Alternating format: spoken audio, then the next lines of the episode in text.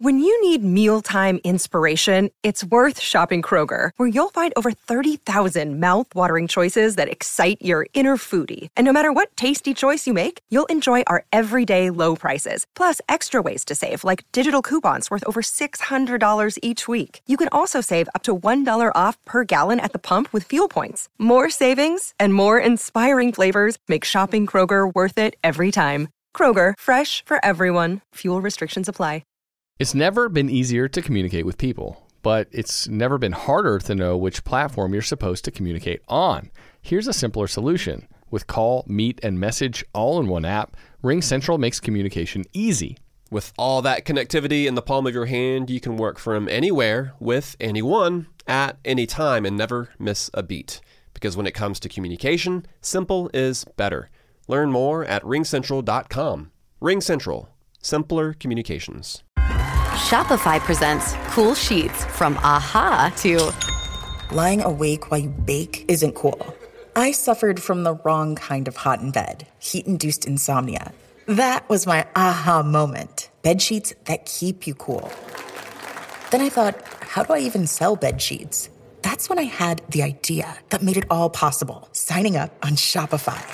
With the help of Shopify's intuitive online store creator, I started selling sustainable bamboo sheets that keep cool year round. And my cool idea became a reality. Hot sleepers around the world rejoice.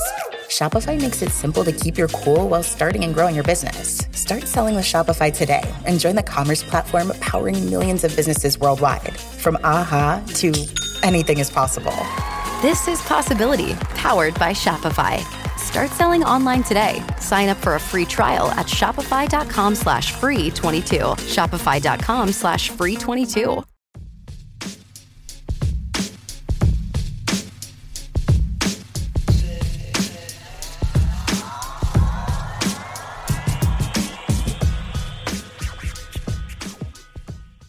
Welcome to MLB Daily, your one stop shop for daily baseball content. I am L. Jay LaFura. Alongside me, I've got Brandon Karam, and we are a Belly Up Sports podcast. We are what they aren't. Brandon, how you doing? LJ, I'm doing good. Uh, you know, Sunday is always a very nice day in the league, as of course every team is wrapping up their series. We get privileged to a Sunday night baseball game tonight. It was the White Sox and the Cubs on ABC because of the uh, Hall of Fame, Pro Football Hall of Fame induction ceremony on ESPN and the Summer League on ESPN too for at the NBA. So Sunday Night Baseball gets moved to ABC. And uh, yeah, it was a pretty good game, high scoring from the start. I was not able to catch much of it, but yeah, LJ, we got a lot to talk about from these games today, but uh, I believe first we're going to start off with a bit of a U.S. Olympic review for baseball and softball as the Olympics uh, had their closing ceremonies today. Is that correct? Uh, it was technically, all right, yeah, it was technically last yesterday or last night, but this is so confusing because when it's so confusing because we're basically on the opposite schedule. So the closing ceremonies, I believe, would have been about 4 a.m. Eastern here. Instead, they got played at 8 p.m. Eastern here on replay. And that's when most people watched it. But yeah, for all intents and purposes, anybody who was watching just about every single piece of Olympics that they could get this year, they are completely caught up through now the day after closing cer- ceremonies a snooze fest of a closing ceremony, as I should say, ended at about 9 9 30 tonight.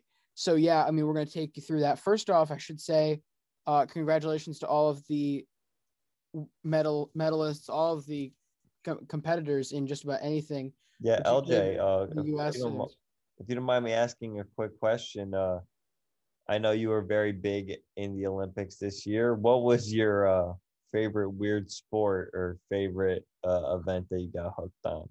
You know, some of your favorites. Ooh, my favorites. You know, I enjoy watching the water polo. What really I have grown fond of over this past year. It's its first year in the Olympics. Have you seen the sport climbing? You know, I've like I didn't watch it in the Olympics, but I've seen like some clips of it. Those people are really really athletic. Yeah, and it's such a different variety of things because basically in the competition you've got like three different challenging rock walls you have to get up and getting up them successfully on your first or second try gets you x amount of points but then you also have a completely separate separate section which is the speed run where it's a much easier wall but you're either racing somebody else or you're just trying to get it up it as fast as you can and these people absolutely fly so i was very impressed enjoyed watching that during my days um, other than that water polo is great. Swimming is, of course, always awesome, especially that um, four by 100 this year for the men. Uh, other than that, I will say there's a lot of stuff that I genuinely plan on watching a lot more of in this next year from this Olympics. Um, the, the gymnastics, of course, was fun, great time all around. I always enjoy watching that, but volleyball as well was very competitive. It was nice to see the U.S. succeeding in that area, and I mean, I I would certainly lean to watch a college volleyball game if I had nothing going on nowadays. The indoor volleyball is really impressive how mm. high some of those guys jump. I mean, it is crazy how how hard they're hitting the ball. Oh, it's insane. And yeah, I mean overall it's just it's it's a lot more interesting a game to watch than you really think of because you you think that many people in such a confined playing space there's not going to be a lot going on. It's not like you're running all over but there is so much movement so much action constantly happening. I really enjoyed that as well. But yeah it was just a, it, it was a good year all around. Um boxing was also fun. What about equestrian? You you said that you liked that a little bit. Bro, equestrian, you know, I'm sure they did it for a reason, but there were some sections where equestrian was basically the only thing on in the middle of the day. You know, I can vibe with it for a minute, but once once the horses aren't doing the diagonals anymore, it gets a little bit draining. That's that that's really the exciting part. Have you have you seen that video that went on went viral of like this one of the American horses, and um, it had this music that was absolutely great, and it had a beat drop that hit just along with the little side steps as he went across the. I did not know. Oh, that that, believe, that believe, sounds. Yeah, I believe uh, Kevin Hart and Snoop Dogg deemed it crip walking or something like that.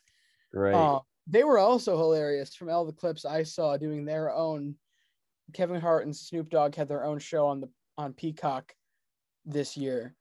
So yeah, overall, I would have to say pretty successful Olympics. Can't wait for next year and Paris. Yeah. So let's get into actual the actual thing we're supposed to be talking about. Yeah, no, I kind of got a sidetrack there. It's all right. Uh yeah.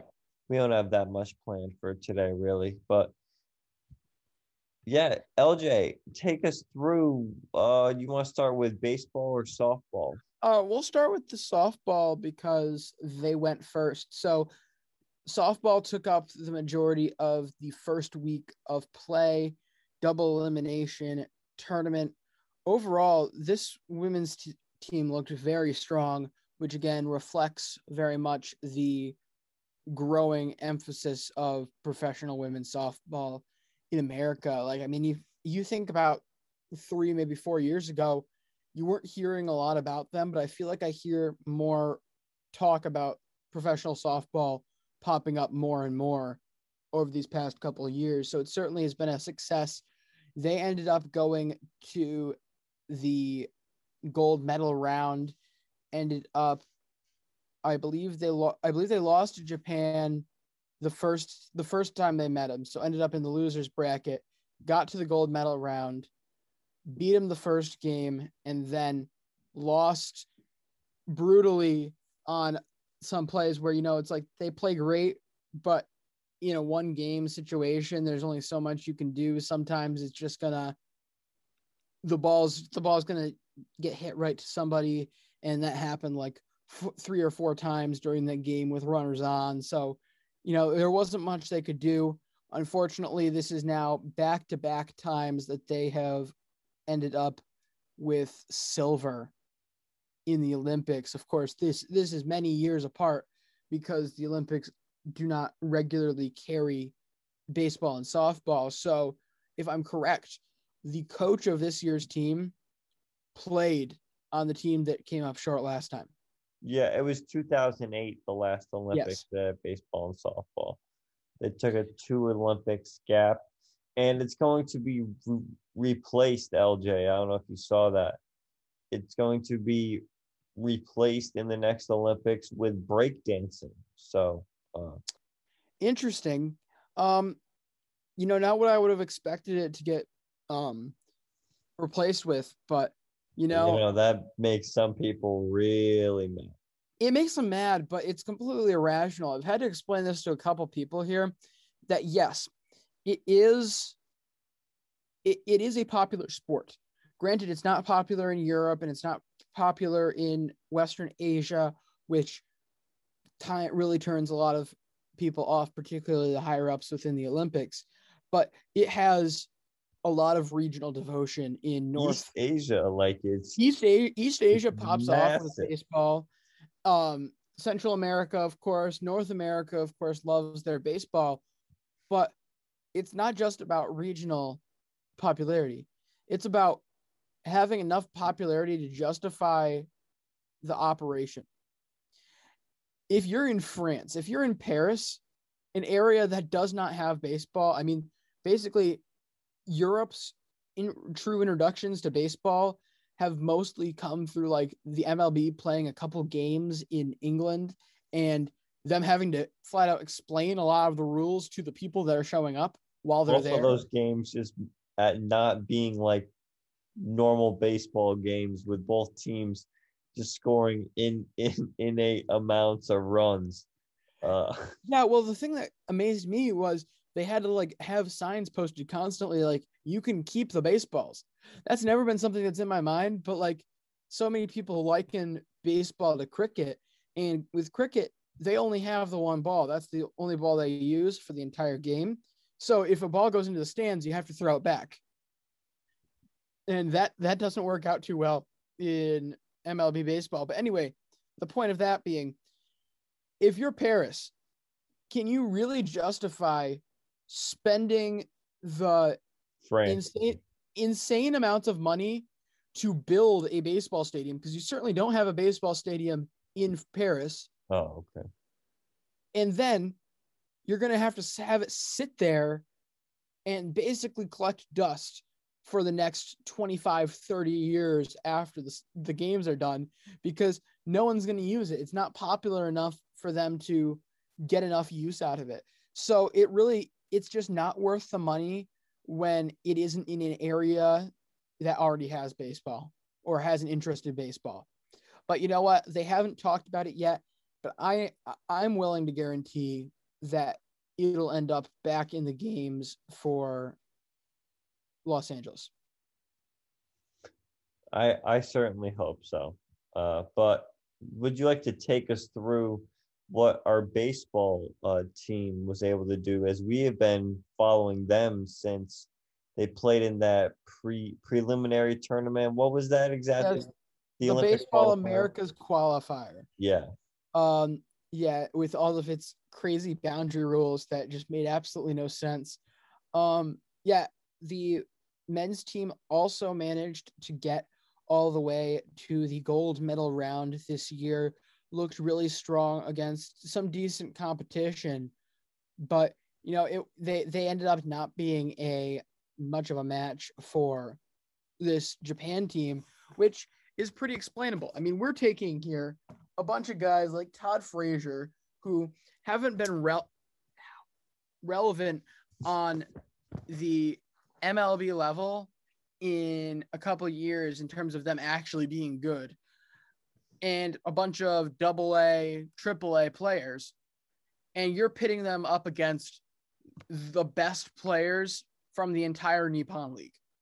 The, don't don't forget this because a lot of people aren't talking about it as they complain about how how in the world did the US not win baseball. First off, baseball is an incredibly streaky game.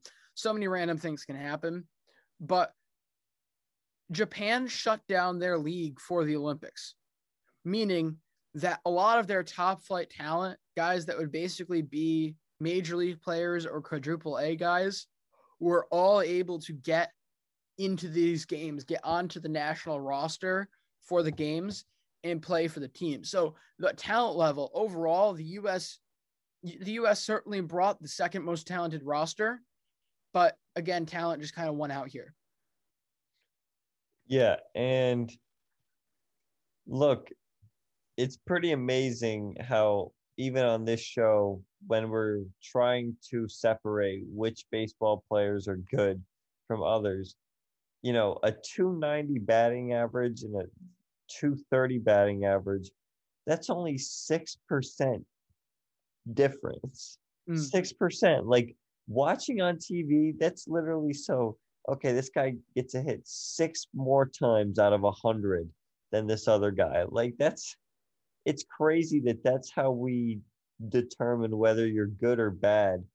It's just six six more outcomes. Uh, and my point is that even these old guys, you know, they have a couple clutch hits here and there. You, you, I mean, we were still in those games, and it just goes to show that even like a triple A or double A team, if they were to play against an MLB team for 162 games, they would still win like 30 or 40 games. It's just it's just how baseball is. And well, I mean the Pirates have won what right now? Jeez. I would love to see what their AAA and and a double A teams teams records are. It's like imagine if those teams are really good and it's like, well, wait a minute. it's like, should we just swap teams? They're just hold they're they're they're just holding everything back, trying to get accrue as much service time waiting for their superstar player as possible. Um, yeah, you know, it's it's an interesting case overall. Any of these short-term tournaments. The thing that I didn't entirely understand here, and I mean, I guess somebody could explain it to me. The softball team played on the baseball field. Like they just took the, the mound out. The bases were on the infield. Yes, there was no infield. There was no dirt for the infield. You have you you got to look it up because they also had to like basically take the mound out of the baseball field because otherwise you'd have this giant dip behind the pitching circle. All right, it, that like if you hit a line drive up the middle, it just shoots off and it's a ground rule double. Um, but yeah, I mean that just seemed a little off. Of course, none of, none of the women complained about it, but I know for a fact Japan does have a softball league, and you don't need to. I've always been of the mindset you don't need to have everything focused in one city anymore. You can move it that somewhere that was even like an hour away if it was the better stadium. You could have gotten them in there. You could have done either more teams or a longer format tournament for all of this for both both teams if you could start baseball and softball the first day of the Olympics and ended on the last day. Yeah, I agree. Uh, I don't understand how they can't just find a softball field for them to play at. I mean, I mean it's have, Tokyo too. Like they have adequate venues for literally all the other, you know, sports and events, and somehow here it's just like. Well, there's no way that there's not a Tokyo softball team.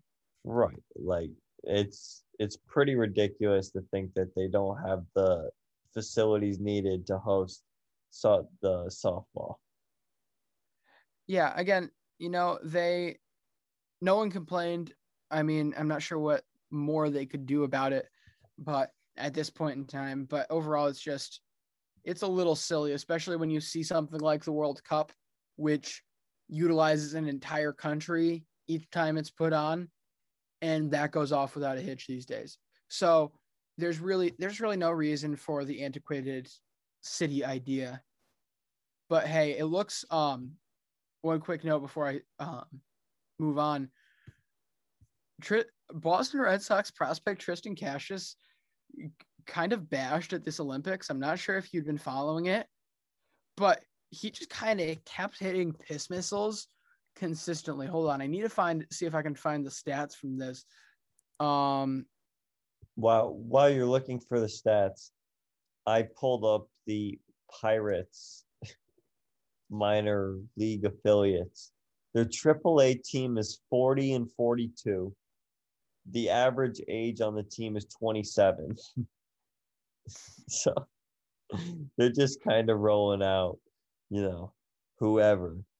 And their double A team is 44 and 37. Okay. okay. Their high A team is 51 and 32. Their single A team is 49 and 32. So they're winning games in the minors. Um yeah, I mean, you know, at the same time though, if the average age is 27, then it's not like these guys have to have great prospects. Like you, you're wasting your money bringing them up just to play average, and increase, they will be the greatest your win team ever. Um. Yeah. So I've got the uh, full stats up for the tournament. Triston Casas led the tournament in home runs and RBIs. Let's see. Did we get anything else here?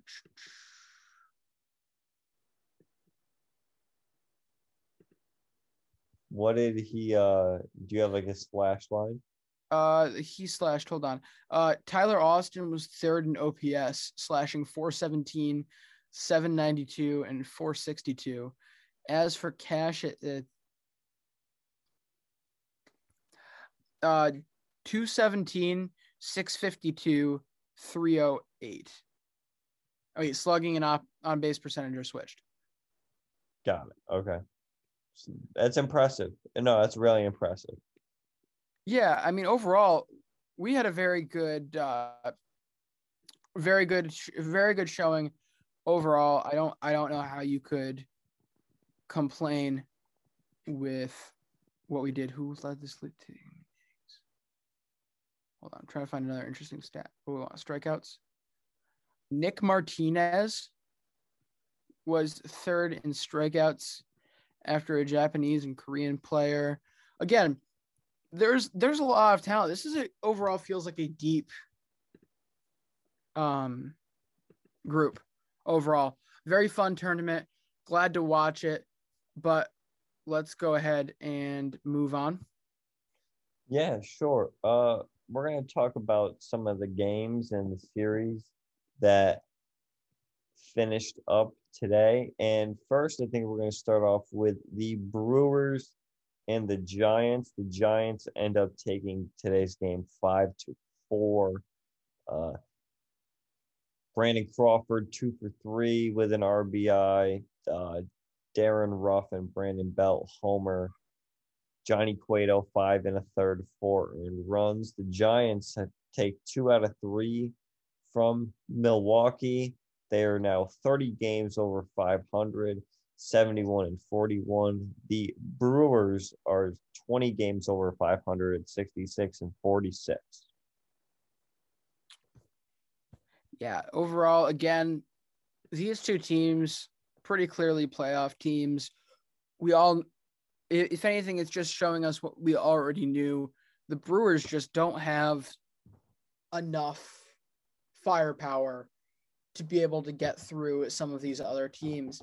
I mean, running if they're running at maximum capacity, I mean, if we're if we're assuming that their their normal best in Philadelphia is a little less than what we're seeing right now, I'm not sure I can take them in a in a 5 or a 7 over Milwaukee or, uh, Milwaukee over them because again, pitching pitching the pitching there is great. I'm not contesting the fact that they've got one of the best pitching staffs overall, but you look at a really good a good pitching staff in Philly with the amount of weapons they have, I think that would be a very that would be a very tough fight if that ended up because that would theoretically that would be the matchup. So, if anything, they're proving that this could be a very struggling postseason for Milwaukee unless they really heat up at the end of September. Speaking of the Phillies, I mean, LJ, they sweep the Mets this weekend. Zack Wheeler throws a complete game, two hit shutout today to complete the sweep. The Phillies have won eight games in a row. The Mets have lost four in a row. They're two and eight in their last 10. They fall to third place in the NL East. LJ, I know we've been talking a lot about the Mets lately, so let's focus on the Phillies first. I mean, Zack Wheeler, holy crap, what a start. Can can we even think of a not not really revenge start because he's had plenty of starts over them in the past, but this is certainly the biggest game he has had. This was the This biggest is- game for the Phillies the whole season, probably up until This this is the point. biggest game for the Phillies the whole season. I can argue this is probably the biggest game for Zack Wheeler in at least two years. I mean, the only time I could think possibly was during the whole Mets push before they fell out of it in the back half of 2019. Mhm. That's the only other time I could think seriously that he's had high, high leverage. Like this is a must win game, hypothetical playoff scenario type baseball.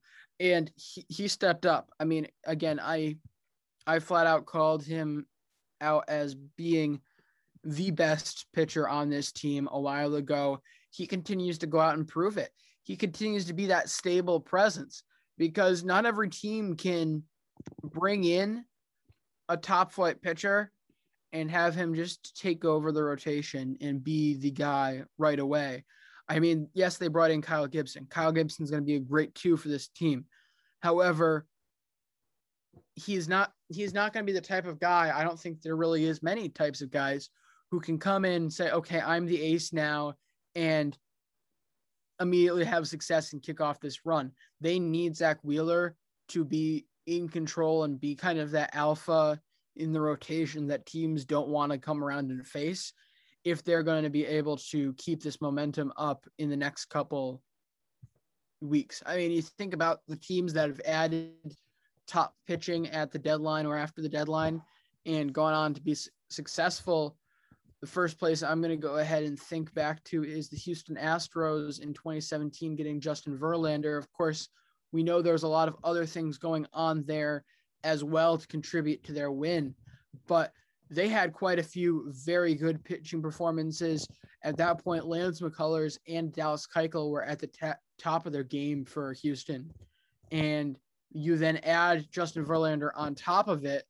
Yes, he ended up going in there and becoming the ace, but there was no real expectation that he had to be ev- everything and ev- anything and everything for that team in order for them to be successful. They already had a very strong foundation. Speaking of Zack Wheeler, so on Fangraphs you can see how much WAR a player accrued and accrued Crude. accrued. Uh, I was having trouble with that one. How much they accrued in a day, and war they accrued in a day, and according to them, Zack Wheeler with zero point six today. So doing a rough calculation uh, on on Baseball Reference, he has five point five WAR currently. What are we thinking he ends up at tomorrow morning once it updates? Are we thinking he gets to six or 5.8, 5.9? Ooh, I would have to say five nine if you're using reference war mixed Yeah. with Fangraphs war. Um, Fangraphs, he was at 5.1, uh, so he'll be at 5.7 uh, tomorrow on Fangraphs. I I would guess it's somewhere around eight or nine on reference, but still, this is this is NL an Cy incredible- Maybe Again- Walker Buehler, maybe. Another. This is just this is still gonna end up being the hardest one to pick Osman. because yeah, Gausman, we talk about all of these guys taking a step back. It didn't take a step back to subtract anybody from the the conversation because now four or five other guys have stepped right up into the playing field. Burn. I mean, skip skipping through here, Burnes. Um, I haven't looked at it recently. I'm throwing the name in here. Woodruff, where is he right now? uh, Anywhere close? Yeah. yeah. Jeez. Well, well, overall, traditional stats, he's got way more. Marquez. Like throw him in there. Ooh. Look at his WAR. Check out his WAR. It's more than Kevin Gausman, I think. Brandon Woodruff, 137 innings, 2 2.23 ERA. Freddy Peralta, 114 innings, 2.21 ERA. Corbin Burnes, 113 innings, 2.39 ERA, and at one point, the consecutive strikeouts without a walk record this season.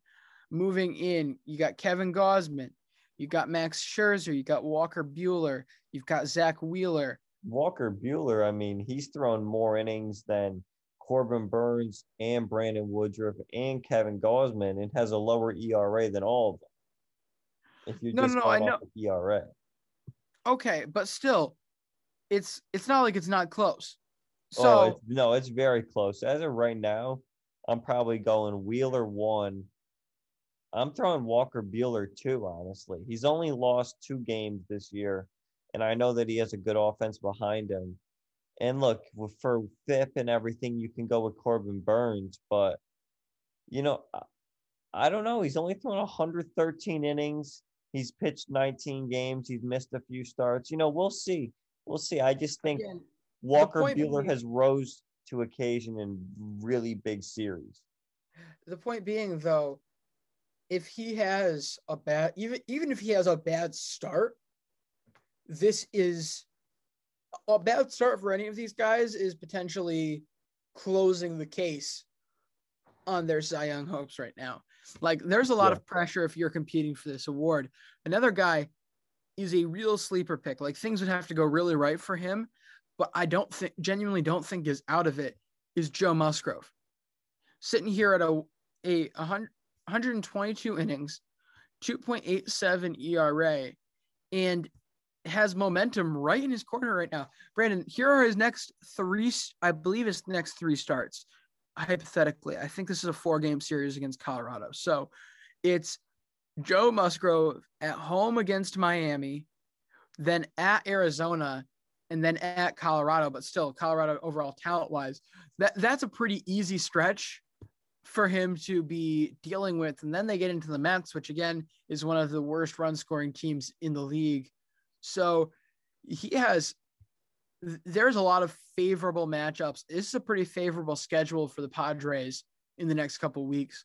So you could see him move in there very easily. Yeah, uh, you know, I think that that's an absolute great sleeper pick.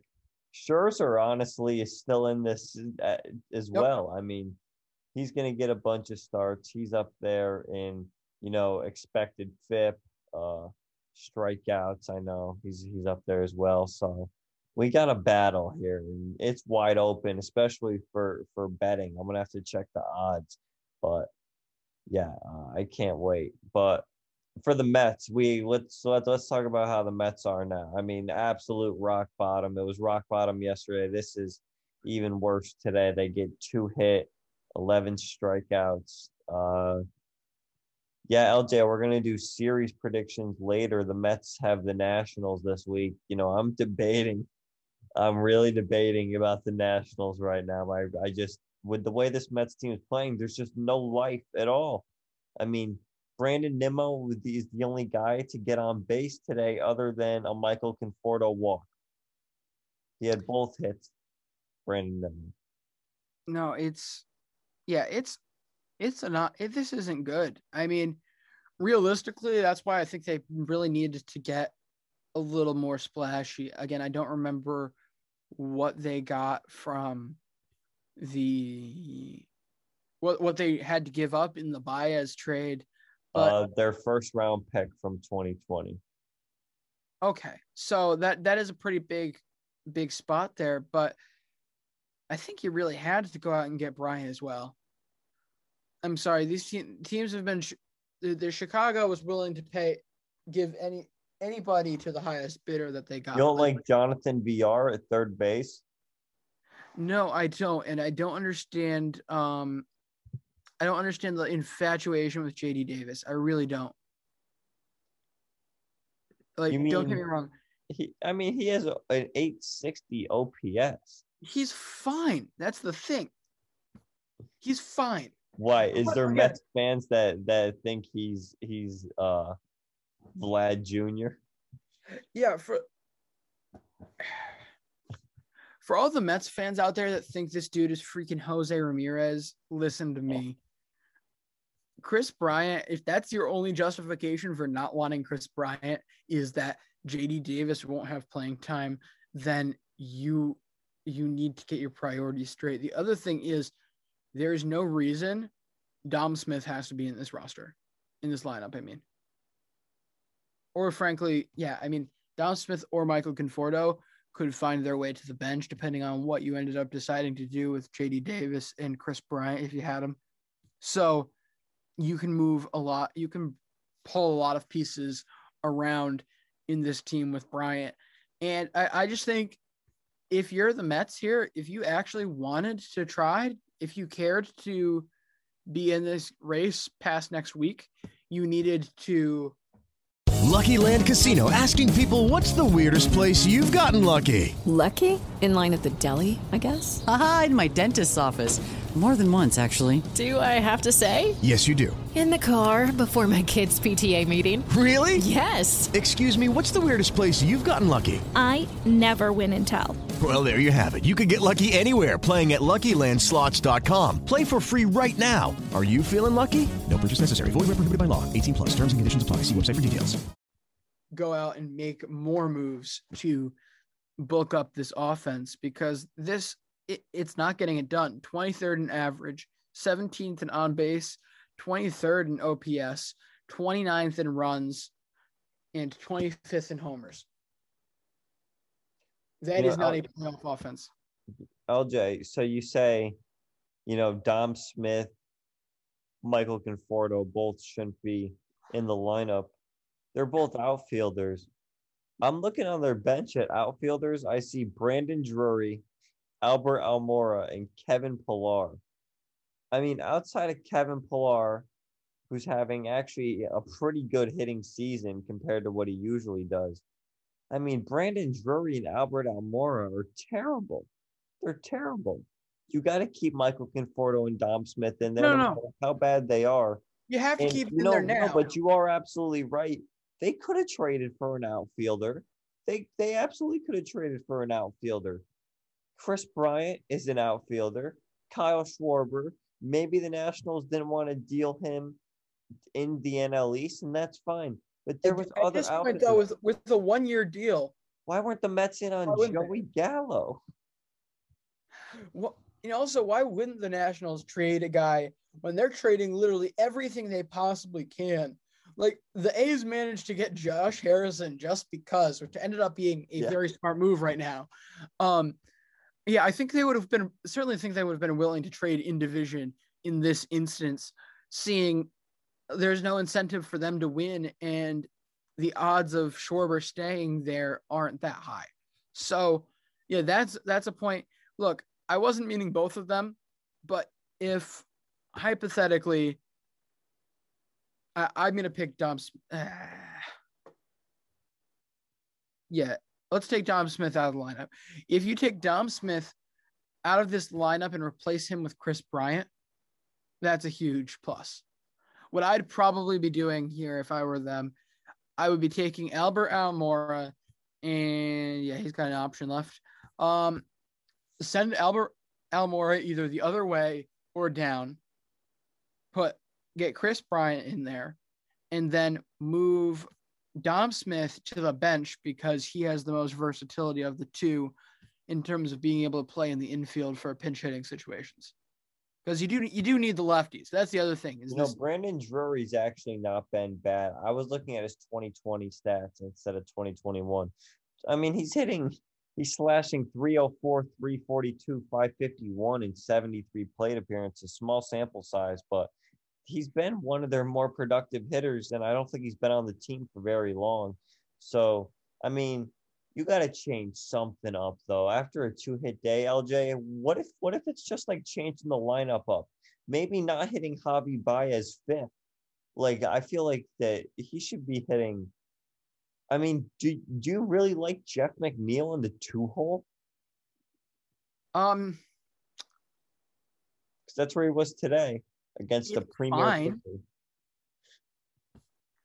I'm not.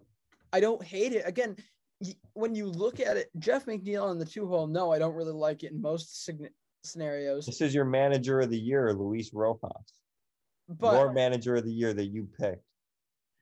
if they finished it, if they won the division, he makes. I made the. He's gonna get that canned. called? He's done. He's he's done. He's a one. What is that called in like coding? Like the was the the scratch coding you had to do as a kid. The if this then this. Yeah. If the Mets win the division, then Luis Rojas wins Manager of the Year. Um. Yeah. Look. At the same time, as you say, switch this lineup around. First off, Javi Baez should be wherever. I- Honestly, I feel like Javi Baez isn't a guy that should be in the same spot in the lineup more than like three days in a row because he's just streaky enough that you kind of have to try to Yeah, hit. but guys like to hit in the same spot every day. Not uh, Baez. Baez doesn't deserve it. Um, Jeez, you're he's forfeited the privilege of that. Trust me, I know looks guys want to. But at the end of the day, you know, there's only so much thing, so many things you can do that don't look completely crazy. Like, would you, would you rather if this team, if we went through this piece by piece and said the lineup that they put out there today was probably the strategic, strategically best or strategically most accurate for what they do there that they could have? Would you rather them just completely invert the roster, the, the lineup, or Well, would the you big guy that- game, or would you like them to just stick with it and let it ride out until eventually it works itself out? Because a lot of times there's not much you can do. Um, another case we're going to talk about in just a minute or two, where there's not much you can do until the guys actually step the hell up. Yeah, and the two biggest pieces to their franchise right now are currently on the injured list. One being Lindor and Jose Peraza. No, his name I don't know. He's some he's some pitcher. I don't know. Oh, Joey Lucchesi. Right, right, right. No, but um, look, Lindor's not. The, he's the guy we haven't been talking about here. You figure he comes back. You you slide by as the third. You put Lindor at short. Then there's no more JD Davis. He becomes a bench bat. Uh, and then you can I don't know. You can option JD to left. Drury. JD to left. JD to left. or you can just why why don't they just DFA Jonathan Villar or something? Or he's got 12 home runs this year. I don't know. DFA Albert Almora or Kevin Pillar or someone. Do something. You're willing to do anything. You know, again, I get into this spot. Maybe I try to use too much logic here, but running to those decisions, even if this is a really bad losing streak, if there isn't an obvious thing that you can do, it's probably better to do nothing. Yeah. No, I, I agree. But this again, is this is a part of the season where like literally this next day for the Mets, whatever they do internally is the fate of their season. look, this podcast is going to stand on three fronts. We're we're waging a three pronged war right now. One, to get Casey Mize a retroactive All Star appearance for this season. Two, for the Cleveland Guardians roller derby team to be the sole Cleveland Guardians. And three, for Dom Smith to be forcibly taken out of this lineup. I don't care if it has to be a fan coup charging into Citi Field, into Rojas's office and holding him at gunpoint until he takes him out of the lineup. But I think that is probably the that's that's the move that needs to happen most. But anyway, where do we want to go from here? LJ, we need to talk about the Red Sox. Oh, I was hoping you wouldn't say that. They take so they're uh, playing in Toronto today. By the way, Toronto's back in Toronto, so we love that for them. By the way, they had a walk off the other night. First team to have a walk off in three different home stadiums in one year since 1870 something. But the Red Sox take a what was that a seven to two lead after four innings. Yep. And then proceed to blow the game despite getting 16 hits. And the Red Sox give up three runs in the bottom of the eighth. They lose nine to eight to Toronto. They tag Hyunjin Ryu for 10 hits and seven runs. However, Matt Barnes loses his mind. Uh, Hirokazu Sawamura loses his mind. Adam Ottavino loses his mind. And uh, yeah, that's where the Red Sox sit. Actually, not a terrible start from from a Garrett Garrett Richards, but other than that, uh, yeah, LJ, I'm gonna let you sit here and rant. Uh, I'm just gonna, you know, go and yeah, go and enjoy myself. Okay, well, again, you're not gonna, you're never gonna get the same enjoyment that I got because I, I tend to get, I tend to somehow get more rational as I get upset. But you know, this team just currently, we went from this team looking like the 2018 team, which always had that edge to win, always had that edge to be able to close out. Like if they they, didn't they, they didn't str- fall into these struggles where they couldn't figure out how to win. They always found a way to win or at least make things interesting. This team has lost that that edge. I, I I don't know what else to say. I mean, can I really blame Barnes here? Not really. Like, don't get me wrong. I mean, a home run's a home run, but at the same time, that's really all he did. I mean, all right, granted, the walk. It- he, he had a walk and a home run. That is not nearly as bad as the two guys that came before him, allowing the first three batters that ended up going across. Overall, I mean, you know, sometimes the momentum can't be stopped. And sometimes you got to bite the bullet. I'm not saying he played what pitched well here. He certainly did not do well. But, you know, this is the first time in a week and a half we have actually gotten production from the lineup. Somehow, some way, we managed to get a decent, a good start out of Garrett Richards. Four over five is much better than what we've been seeing out of him. So, a decent start out of Garrett Richards. It doesn't come every day. Right now, with how this team has struggled, that doesn't have getting this production doesn't happen every day.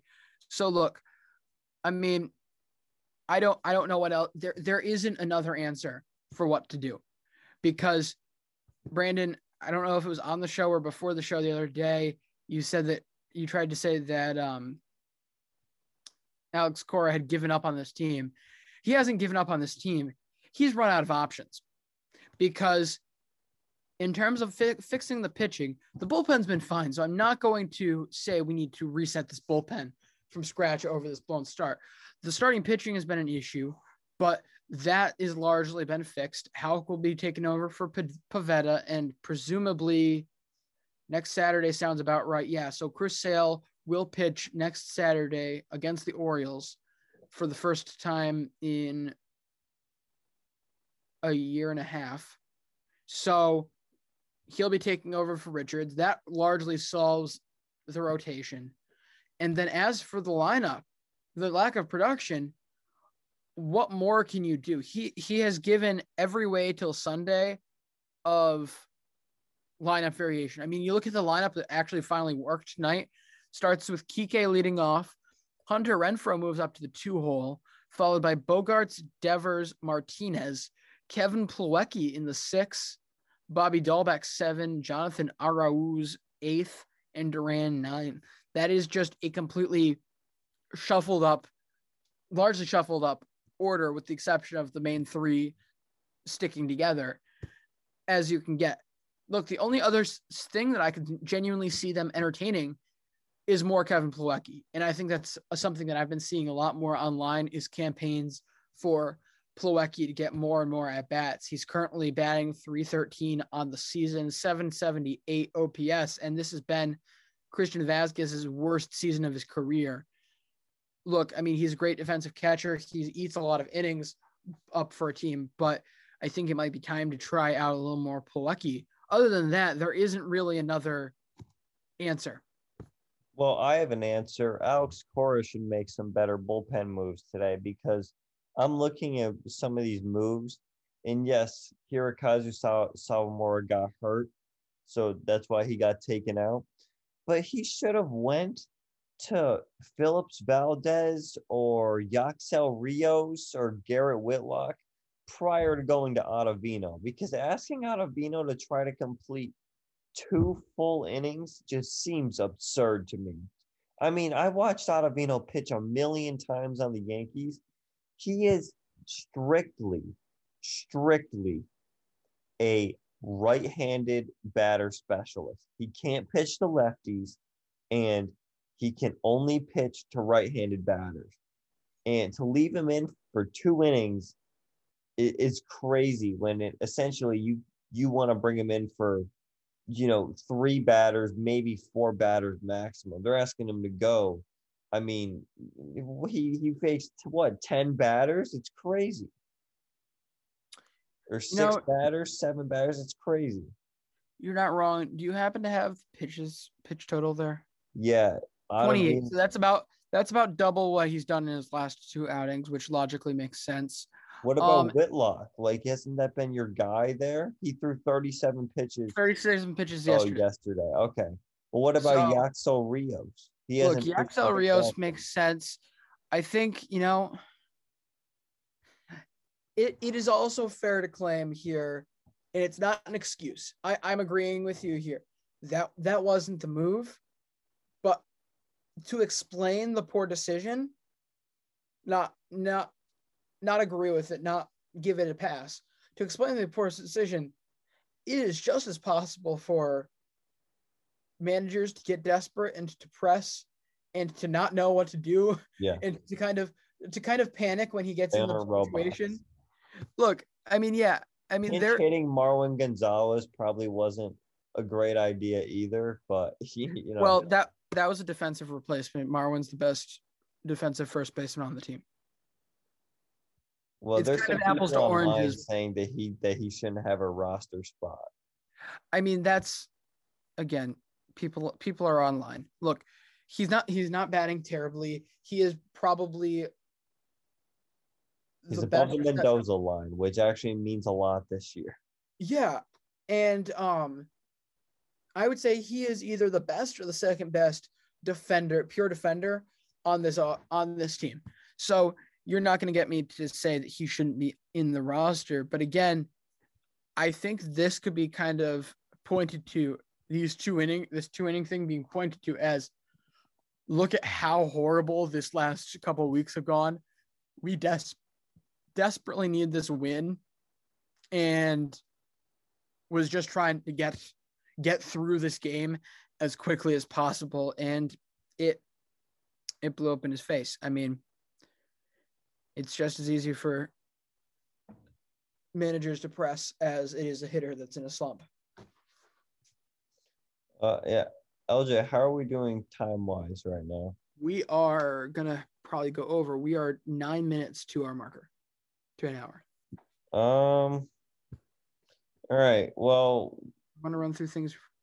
We could do would you do we want to talk about this next topic and then we'll do series picks and we'll save the one in between that for another day yeah we can save that for another day because i had another thing i want to talk to you about yeah okay so can i i'll do that yeah do all right lj uh joey Votto. i mean 11 home runs in 13 games i'm pretty sure was the was the street stretch he's on and I gotta see what his OPS sits at right now, but I'm pretty sure he's like top five, if not top 10 in the league right now for OPS. He's just absolutely killing it. I mean, death taxes, Joey Votto having an insane second half. He is currently where is he? Why can't I find him? Does he not qualify for the leaderboard or something? He's played no, he's got 82 games and 343 plate appearances. Why He can't I certainly find should. Hold on.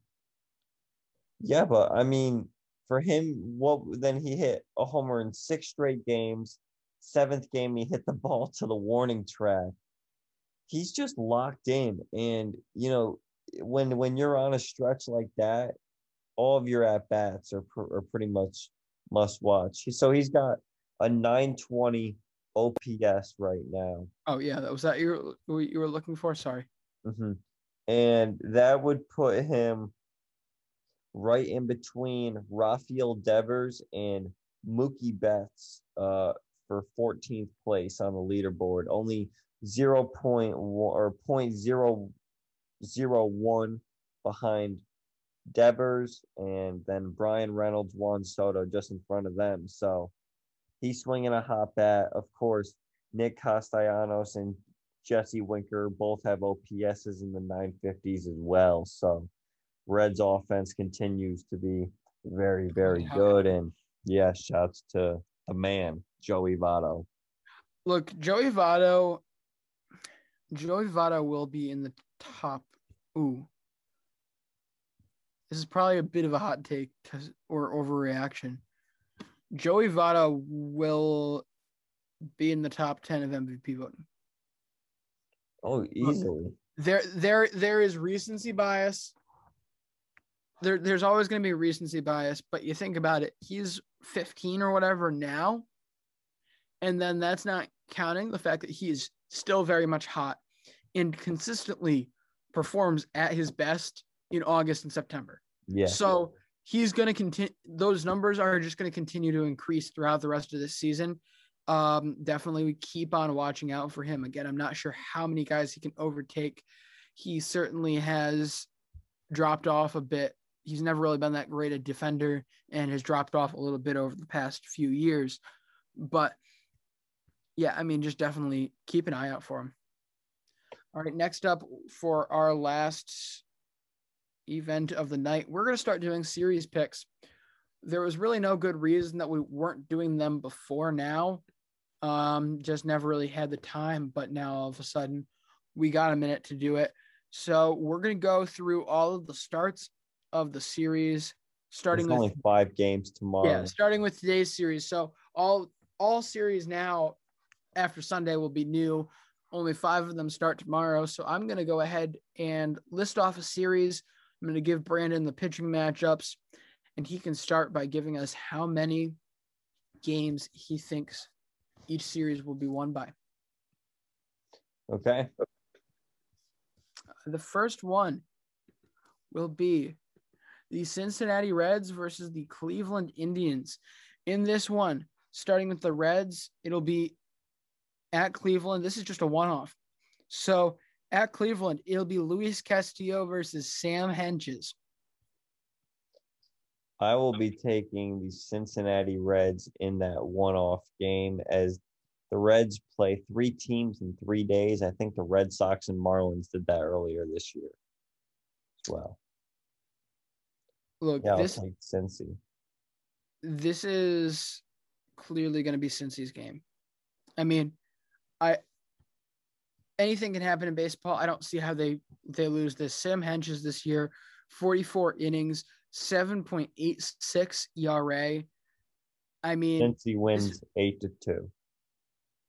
yeah, I, I think that's that's a that's certainly a reasonable outcome. I'm gonna sound like Dwight from uh, that one episode where he's got the bomb shelter food that he has to eat out, and Jim Yeah. keeps trying to guess what day the apocalypse is coming.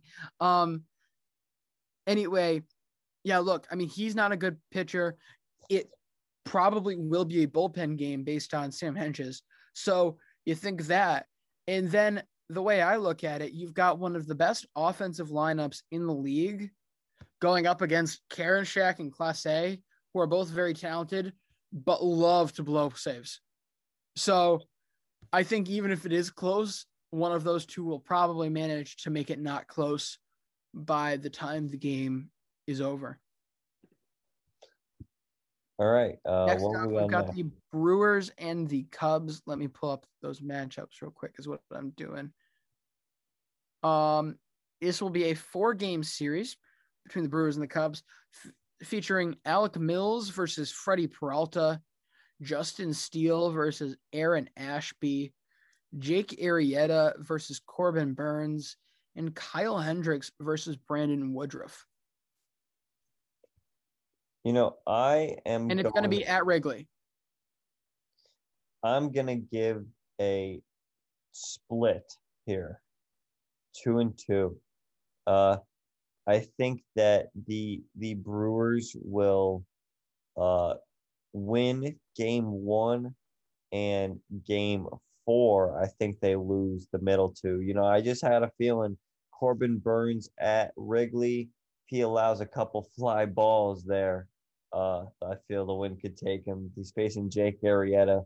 Jake Arrieta always seems to throw in a couple good starts at the end of the year to salvage what is a terrible season that he's been having the last few years. So, yeah, I'm gonna say two and two there. Uh, Brew Crew just lost two out of three to the Giants. I think that they're gonna uh, split that series there.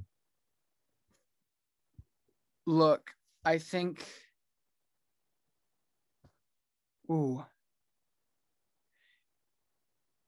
I got to give it to Milwaukee 3 1 here. I, you know, I just can't, I cannot bring myself, I can't bring myself to pick Alec Mills, is really the thing that it comes down to here because you think about everything that has gone on for the Brewers over the last couple days.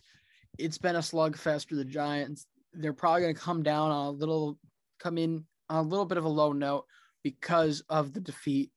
And you could see some lower offensive numbers in the first couple of games. But when it comes down to it, this is just not a good starting pitching group from the Chicago Cubs that we will be seeing. So I have to take Freddy Peralta over Alec Mills. Justin Steele will be making, I believe, his first career start for the team uh, as he's coming up from AAA to make this start on Tuesday. I'm going to give them that game. They won't have much to much on him. They certainly haven't seen a lot of him, and if I'm already considering a potentially offensive slump to begin with, that's all factors in. Corbin Burnes over Jake Arrieta, Brandon Woodruff over Kyle Hendricks. I just, I don't know. I just don't. I don't see enough in either of these lineups to make me do anything other than look at the pitching. Um, agreed. Yeah, that's a that's a tough series to to try to look at. All right, next up we have the White Sox and the Twins. The White Sox, of course, coming off of the crosstown rivalry. They'll be traveling to Minnesota for a three-gamer, and it will be Lucas Giolito versus Beau Burrows, Dallas Keuchel versus Griffin Jax, and Lance Lynn versus Bailey Ober. All right, so logic says here that this is a three-game sweep. Absolute no doubt about it. Um, so that's what we're doing. We're not going to get fancy. The White Sox have their three best pitchers on the earth. No, no, I'd say two of their three best pitchers on the mound. Uh, Dallas Keuchel's also really good. The Twins are not good this year. Three game sweep in Minnesota. Look, I have no logic to be saying this. I really don't. However, I'm giving it 2 1 to the White Sox because, I mean, I, am looking at this matchup. It, the White Sox aren't putting a competitive, or the the Twins aren't putting a competitive pitcher out there. Frankly, they don't have many. You've got Jax, who's got a 5.63 ERA this year, a 4.99 for Bailey Ober, who has been, frankly, one of the most painful guys to watch start a game this season that I've seen in his 12 starts. So I, I will even avoid watching that game. And then you've got Beau Burrows coming in here, nine innings, recently called up uh, their number 37 prospect, and he's got an 11 ERA on the year. So none of these guys really deserve to be pitching in this in this competition, but to go on the road and sweep just seems too simple to me. Yeah, you know it does, but uh, the White Sox are have been pretty much in control of the AL Central the entire season, and these are the games that they are going to pick up here at the back end of the season. Next off, we have the Yankees and the Royals. They will be traveling. The Yankees will be traveling to Kansas City for three games, which will pit Jameson Taillon versus Carlos Hernandez, Nasty Nestor Cortes versus Daniel Lynch, and Deivi Garcia versus Brady Singer. Uh, can I start this one off by taking it 2 1 for the Yankees? Sure. Uh, also, I feel like we should mention because we forgot to talk about it on this episode. Anthony Rizzo test positive for COVID today. Yankees now have Gerrit Cole, Jordan Montgomery, Gary Sanchez, and Anthony Rizzo all on the COVID IL. Uh, and let's not forget they just had Aaron Judge, Gio Urshela, Jonathan Loaisiga, Nestor Cortes all on the COVID IL. So they um, can't other, all be healthy at the same time. I agree with LJ 2 1. In other news, the Red Sox got some reprieve from their COVID scare recently. Um, the there was three guys, I believe, including JD and maybe it was Marwin Gonzalez. I can't remember who who who the group was that had been put into protocol yesterday. Tested negative. Everything is fine there. However, I believe they are still missing their third base coach who tested positive, as well as bench coach Jerry Narron, who was in contact with him. Um, yeah, my reasoning behind this look, I mean, Brady Singer's had a pretty solid year. I mean, of course, coming back off the IL, he certainly did not pitch bad before he started that. More so, I do not trust Deivi Garcia to save my life. He's not so, winning. He if if that's even him who makes that start, he's they're not winning that game. No, so yeah, honestly, I just yeah, Kansas City hypothetically will eat Garcia alive. There, there's the two one. Well, we got one more series. Yes, I forgot we had one more series. Um, Marlins and the Padres. Let me get that up here. If I oh, LJ, speaking of the Padres, did you see Tatis could have season-ending surgery? Look, that's been on the table since like April, hasn't it? Yeah, it's been that, that same injury over and over again. I mean, at some point, so that means he's been playing through it the whole year and still putting up incredible numbers and not even still playing. still probably being the MB, MVP's favorite before he got shut down. Easily. Who is it? Padres Marlins? It is Padres Marlins. They will be in San Diego and it will be Joe Musgrove versus Zach Thompson, Craig Stammen versus Braxton Garrett, and Ryan Weathers versus Sandy Alcantara. Brandon. I'm gonna go a little bit weird here. Give me Miami taking two. Ooh. Uh, look, I really like Sandy Alcantara in that third game against Ryan Weathers. I'm gonna give the Padres that first game. Joe Joe Musgrove versus Zach Thompson. Tuesday's game is essentially just a bullpen game for both teams, really. And because that's how Miami operates pretty much in every game. Padres offense has been kind of cold lately. Last seven days, Manny Machado not been the greatest. Adam Frazier not really been that hot. Tommy Pham been kind of cold. Wil Myers hasn't been doing much the whole year. I don't know. I really think that the Marlins could take some games here. The Padres, 64 and 49. LJ, I mean, the Red Sox have a better record than the Padres do. Does that surprise you? Um, No, I mean, it surprises me. I mean, because, because the Red Sox were one of the best teams in the league record wise until they forgot how to play baseball two weeks ago.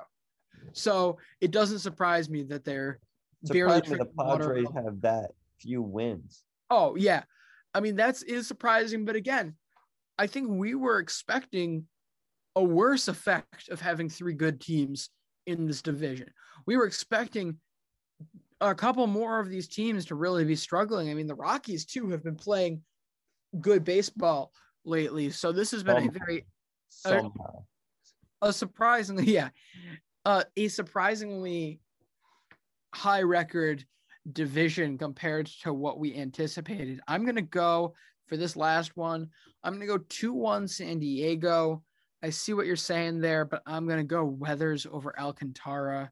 You know just a feel thing just a personal trust in ryan weathers although he has not really gotten that much chance to show it. The the reason I really ended up going with this look, Braxton Garrett's been an overall pretty good opener in that role. You add that to the additional fact that Miami is going from Colorado to San Diego, which means there won't be nearly as big of a time jump in terms of the West Coast travel. So I think this is certainly one that they could take two, but I'm giving them one. Well, all right. Uh, I think that's a good spot to wrap it up today. Thank you for listening to the MLB Daily Podcast. Be sure to check us out Twitter, Instagram, TikTok at MLB Daily Pod. And be sure to play the trivia game on Twitter. But thank you for listening. I'm Brandon Karamis, LJ LaFiora. We will see you tomorrow. See you manana. Mary redeemed a $50,000 cash prize playing Chumba Casino this year. I was only playing for fun, so winning this was a dream come true. Chumba Casino is America's number one social casino experience. It's serious fun. With over 80 casino style games to choose from, you too could win life changing amounts of cash. Be like Mary. Log on to chumbacasino.com and give them a whirl. That's chumbacasino.com. No purchase necessary, void or prohibited by law. 18 plus. Terms and conditions apply. See website for details. The voice in the preceding commercial was not the actual voice of a winner.